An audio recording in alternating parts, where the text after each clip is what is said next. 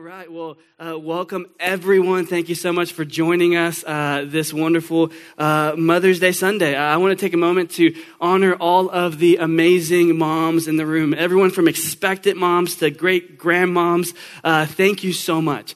Uh, the call of God on your life is such a sacred call. And we thank God for you because uh, uh, without your mothering nature and, and, and this gift and responsibility, uh, you play such a, a, vital role in seeing your children formed and matured and, and growing in their relationship with God. And, and, and we all know that it's, it's no light calling. It's, it's difficult work, sleepless nights, but it's one that's worth it. And, and we see you and we're thankful for you and we honor you. So can we honor the moms in the room, all of them in person and online? Thank you so much for for being with us this, this Sunday morning.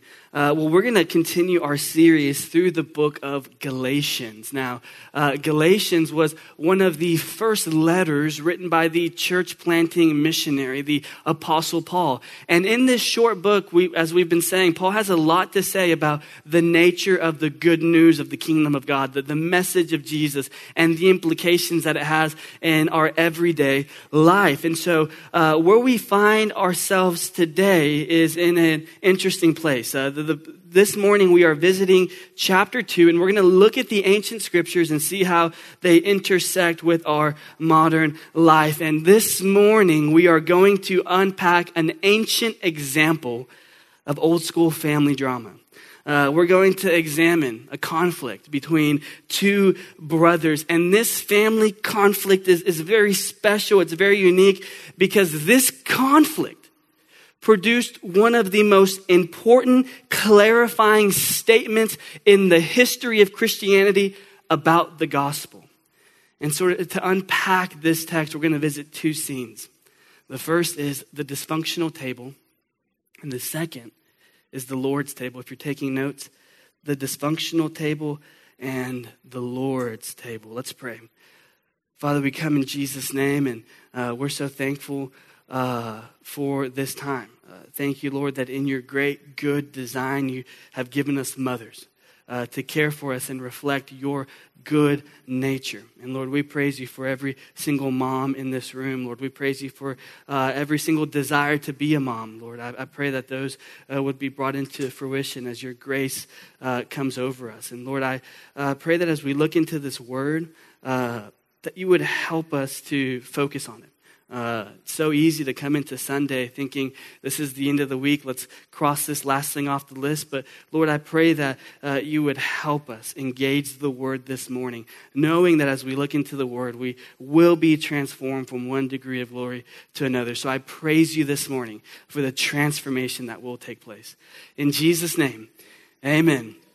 Amen. Scene one, the dysfunctional table. Uh, we're going to look at verse 11 and kind of make our way down. So, verse 11. But when Cephas came to Antioch, I opposed him to his face because he stood condemned. Uh, now, let's cover a little bit of background before we start unpacking how dramatic uh, this verse reads. It's, it's pretty intense. Uh, up until this point of time, uh, the way of Jesus is, is taking off. Uh, we speculate that this is probably about 40 to 50 years after, uh, or 20, about 20 to 30 years after Jesus' resurrection. This small following of disciples is taking off, and this movement called Christianity is growing like a wildfire. Jesus, the God man who has came onto the scene and is reversing the effects of sin and is inaugurating a kingdom of God and inviting people to be a part of his family, is revolutionizing every single aspect of society. But there was one question that was coming up quite frequently, a question that you and I don't really engage because we're way on the other side of this. But early on, as we visit this culture, we notice one thing. It was a very divided culture. Everything was separated. Jews over here, Gentiles over there, and there was very little intermingling. But Jesus comes onto the scene, and one of the first things that we notice about his ministry is that he goes against most uh, uh, societal norms. Where it was taboo to have conversations with non Jewish people, Jesus is talking uh, with everyone who doesn't look like him where it was taboo and almost uh, considered a sin to sit at a table with a non Jewish person, which is a Gentile, Jesus was doing it and it was a normal part of his day to day ministry. And so now the question came to mind, and it was this What is God's plan for the inclusion of non Jewish groups? Now, the word Gentile means anybody who's not Jewish. So that would be you and I if you're not culturally Jewish. And so, what is God's plan for including this group of people into his family? And so the church planting missionary Paul heads to Jerusalem, the, the capital city of all religion and politics, and he goes there to visit with the early church leader, Peter and the disciples, and together they clarify this uniting truth that we are saved by faith in Christ, nothing else and nothing more. And all who place their faith in Jesus are welcome into this family. Gentile or Jew, it does not matter. The gospel of Jesus is for everyone. And this was incredible because now the, the doors have been swung wide open. The, the, the barriers have been removed. The good news of Jesus is for everyone, regardless of circumstance and background, regardless of ethnic group. The good news of the kingdom of God that you can enter into his family is available for all. And it has nothing to do with who you are, your performance, or what you bring to the table. It's simply faith in Jesus. And Paul was standing with Peter, the apostle Peter. You know, Peter walking on water, who was closely associated with Jesus. And, and Peter hears this good news in Jerusalem, but now he's standing in a different city called Antioch, a, a Gentile city, and now he's standing against him. In one city, Paul and uh, Peter, hand in hand, they agree, they're on board. And in a different city, Paul is opposing Peter. What has just happened? Let's look at verse 12. For certain men came from James, and Peter was eating with the Gentiles. But when they came, he drew back and separated himself, fearing the circumcision party. And because of this interaction, it says that, that Paul opposed Peter face to face. And at first reading, we might think to ourselves, that's a bit excessive over some, some bad table manners. Paul, you got to chill out a little bit. We're just hanging out. But to a first century Jew, it's not surprising that Peter with, would withdraw himself from the Gentiles. Uh, what's perplexing is that Peter would even be around them to begin with. The reason why, as we mentioned earlier, in this ancient Jewish society, everything was separated. The, the clean and the unclean, according to the Old Testament law, were separated. The obedient and the sinful were separated. Jews and Gentiles were separated for centuries. Jews were known by their strict laws and their separation from Gentiles. There was no interaction. There was no mingling. And even on a social level, men and women were separated. But here's the good news of the kingdom of God Jesus unites. Uh, Jesus fulfilled the law. Jesus removed the barriers. And, and, Peter is no longer in need of observing these old testimonial, ceremonial practices for separation and cleanliness. Why? Because Jesus has fulfilled the law. So why is this a big deal? You see, the church in Antioch was made up of largely Gentile Christians, non Jewish community, uh, individuals who'd become disciples of Jesus. Peter was Jewish, uh, ethnically Jew. And so when he came to this church, he began to eat with them. He began to fellowship with them. He began to hang out with them. And that may not seem significant, but this was a very big deal for a Jewish man like Peter. You see, Gentiles ate certain foods that were forbidden to the Jews, and even sitting at the table, sharing space, was considered impure. And one thing that's absolutely significant about table fellowship is that it was more than just inviting someone to eat a meal and share some time. It was considered to be a sign of acceptance and approval. Whenever somebody sat at your table, you were accepting and approving of that person. They were part of your family and you were bringing them in and placing your stamp of approval over their lifestyle. And so when Peter is sitting with a community of Gentiles who were thought to be outside of God's grace, what he is essentially saying to the world around him is that these people are accepted and approved by God because of Jesus. And this astonished the religious elite. This perplexed the Jewish community that wanted to preserve their way of life. And yet, this was the way of Jesus. And, and Jesus, when he would invite tax collectors and sinners and people who did not look like him, he was communicating to the world outside of him that the gospel, the kingdom of God, is available to everyone. Now, it took a very unique event in Peter's life for him to actually internalize this truth. Though we saw Jesus inclusive and welcome, welcome, welcoming men and women and people from all aspects of society into his life, Peter didn't get it at first. And in fact, it took a very specific moment, and we read about that in Acts chapter 10. So I want to invite you to turn there with me. It says this in Acts chapter 10, verse 9. You can read on the screen as well. The next day, as they were on their journey and approaching the city, Peter went up on the housetop about the sixth hour to pray. And he became hungry and wanted something to eat. But while there, uh, while they were preparing the food, he fell into a trance. Verse 11, he saw this vision. The heavens open and something like a great sheet descending, being let down by its four corners upon the earth.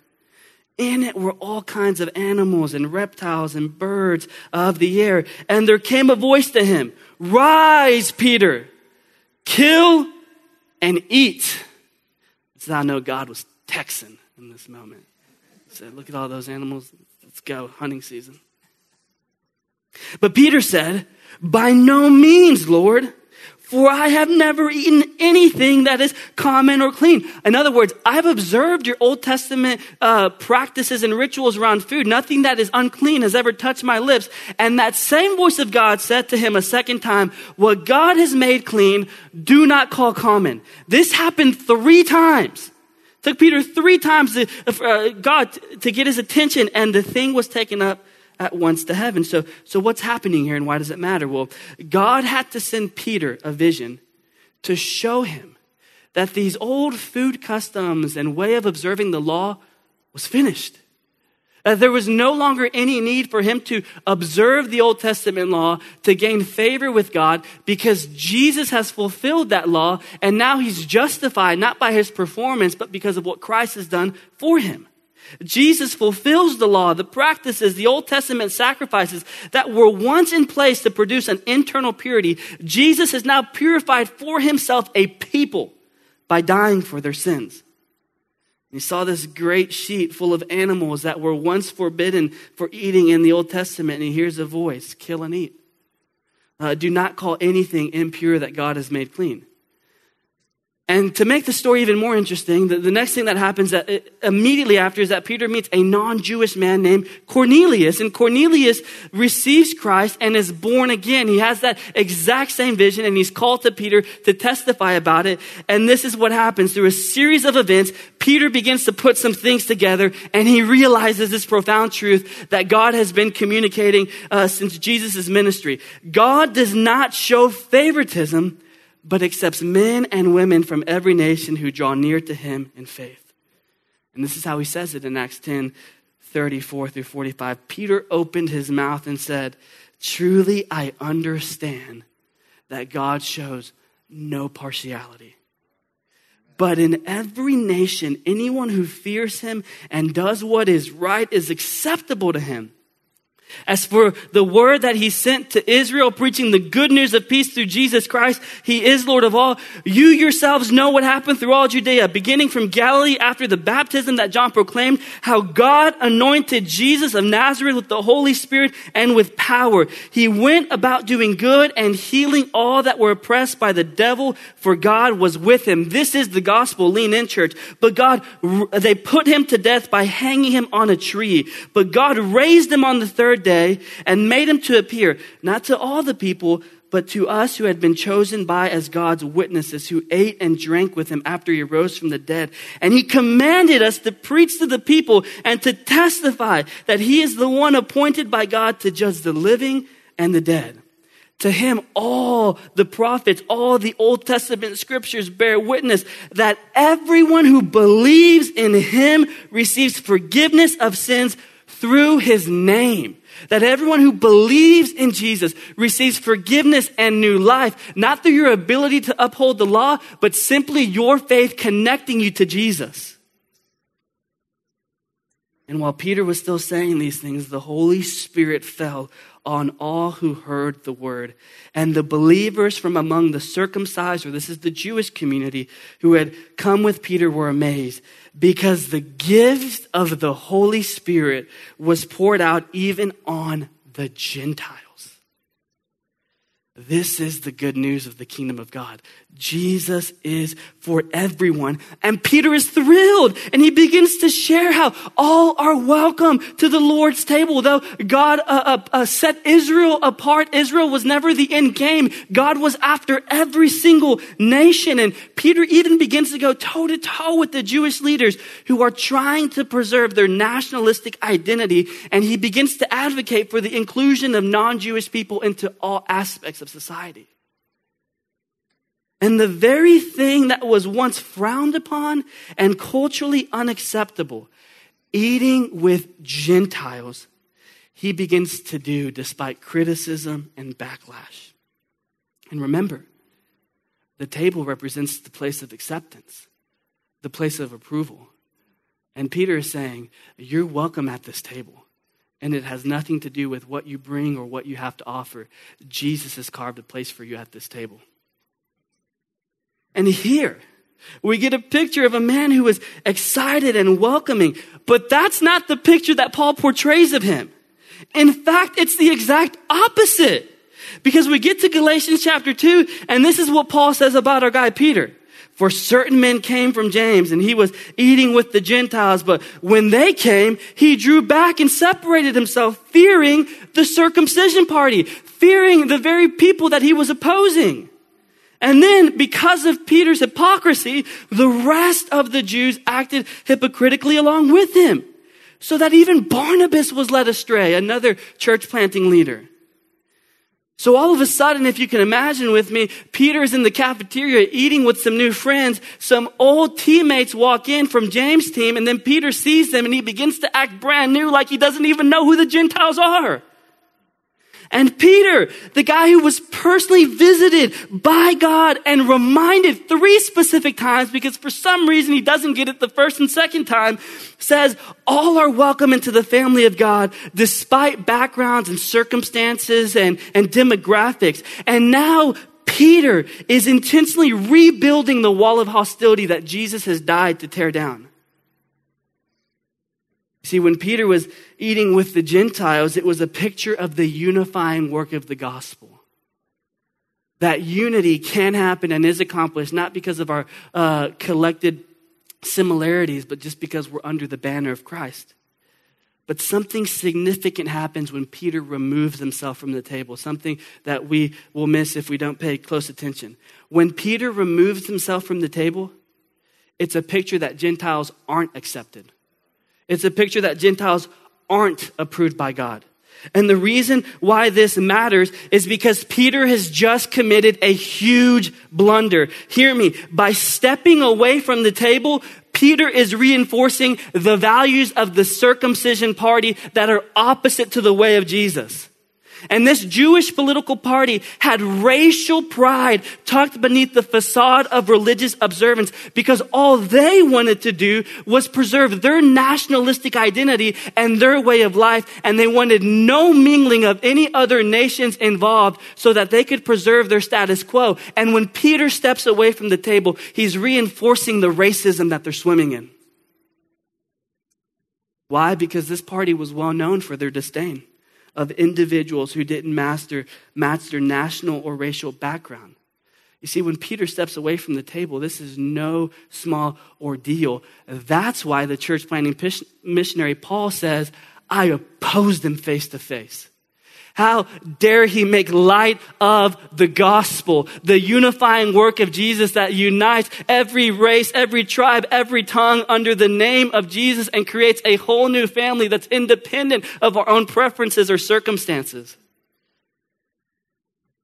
And what we find happening here is a textbook example of hypocrisy. You see, one author says that hypocrisy is right belief with wrong behavior. Hypocrisy is right belief with wrong behavior. In this moment, Peter believes the right things about God. He, he's in faith, and we know that he's going to be repentant later uh, and turn away from his error. But his execution in this moment, his practice, his behavior is completely wrong. He knew the gospel, but his actions were not reflecting the gospel. And the outcome that we see is that a whole community of faith is in shambles. And church, might I add that it's not just enough to know the gospel, but if our execution doesn't practice our knowledge, we run the same risk of creating divisions, maybe not in the community, but in our family. How often is the testimony of one person saying, I don't have faith in Jesus because my aunt, uncle, brother, sister, mom, dad claimed to have faith in Jesus, but their execution was completely off. And if we think that this isn't our story, the scriptures are here to remind us that we can run into the same exact error.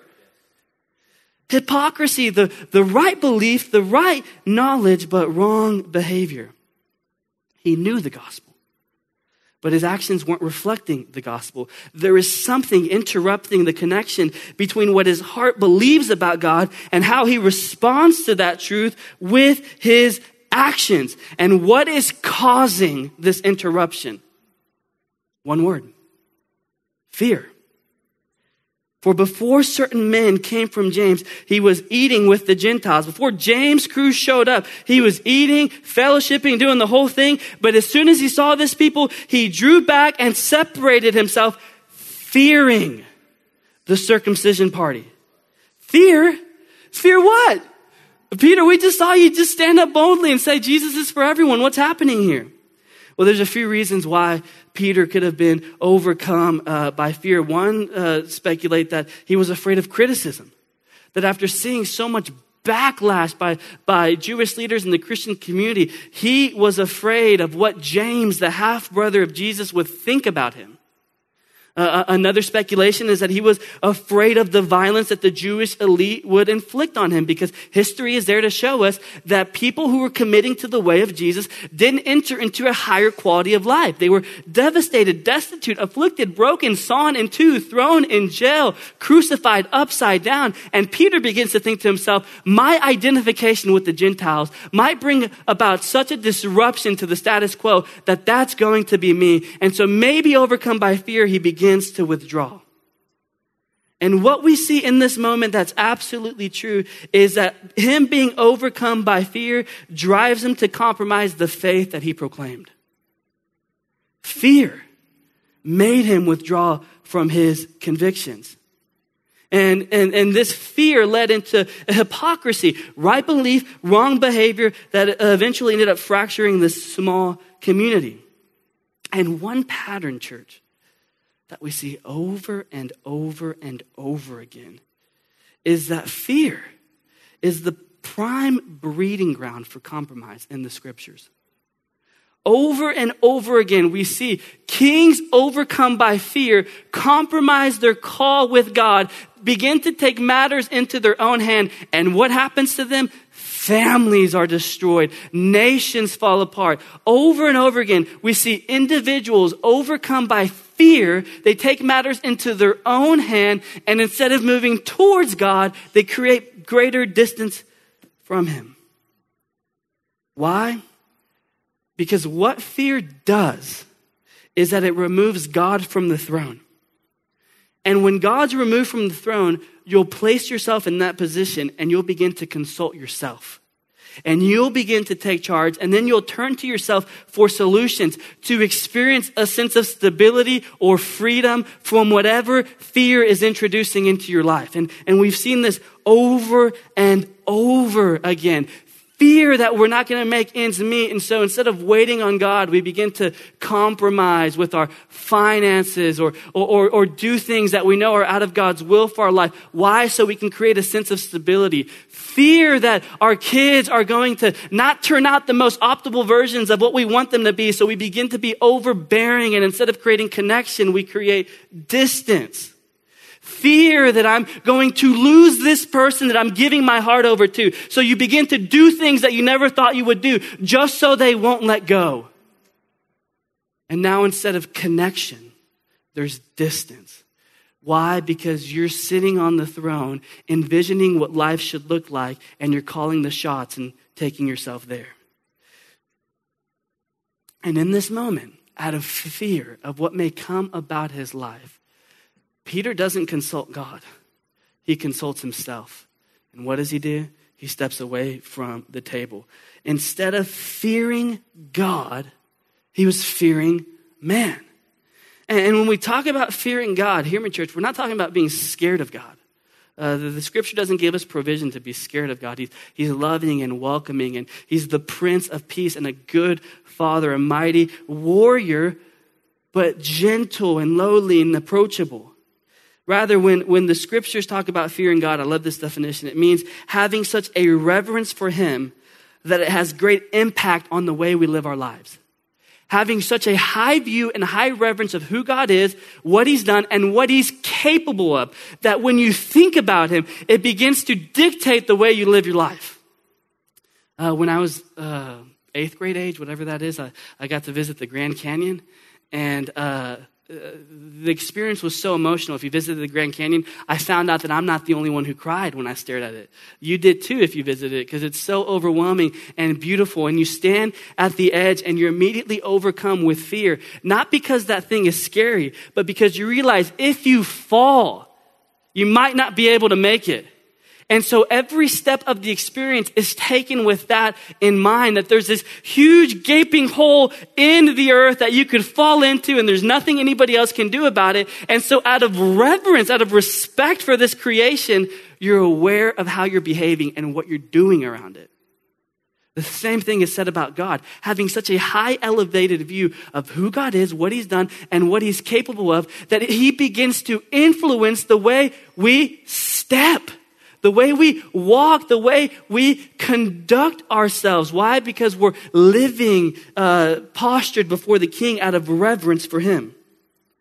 And I love this popular saying the fear of God is the one fear that removes all others. The fear of God is the one fear that removes all others. But Peter forgot that. Uh, Peter, in this moment of controversy, dysfunction sets in, and instead of fearing God, he begins to fear the outside world around him that God created. And in this moment of epic failure, conflict gives way to one of the most profound truths of the gospel. Scene two, the Lord's table. Look at verse 16 with me. Yet we know that a person is not justified by works of the law, but through faith in Jesus Christ. So we also have believed in Christ Jesus in order to be justified by faith in Christ and not by works of the law, because by works of the law, no one will be justified. If you're writing down notes, if you like to underline your Bible, underline justified by faith. Why? Because that's the very first time this epic statement about the gospel appears in Paul's writings and it completely revolutionized and changed the world. Why? Because Peter is adding language to the way this good news works. That your right standing before God has nothing to do with what others think about you. Your right standing with God has nothing to do with your moral performance and your ability to keep the law and show yourself to be well studied, approved Jewish boy or girl. Your right standing with God has nothing to do with your ethnic background and has everything to do with Jesus who justified you on his behalf that the King of Kings and the Lord of Lords would enter into his creation and live for you and die for your sins. So no longer your sins testify your worth or your value or your status before God. Rather, his resurrection and his victory tells the story of your life. Justified by faith. And Paul goes in. He opposes Peter, but he doesn't leave him there like some of us would. Like, I'm moving on with this guy. He says, Peter, let me remind you of something. That access into God's family has nothing to do with being Jewish or Gentile and has everything to do with faith in Jesus. Let me remind you something, Peter. It has nothing to do with how good you are at eating like a Gentile or behaving like a Jew. It has everything to do with Jesus and Him living for you, dying for you, rising from the dead, and bringing you into His family. And now the Lord's table takes on profound imagery.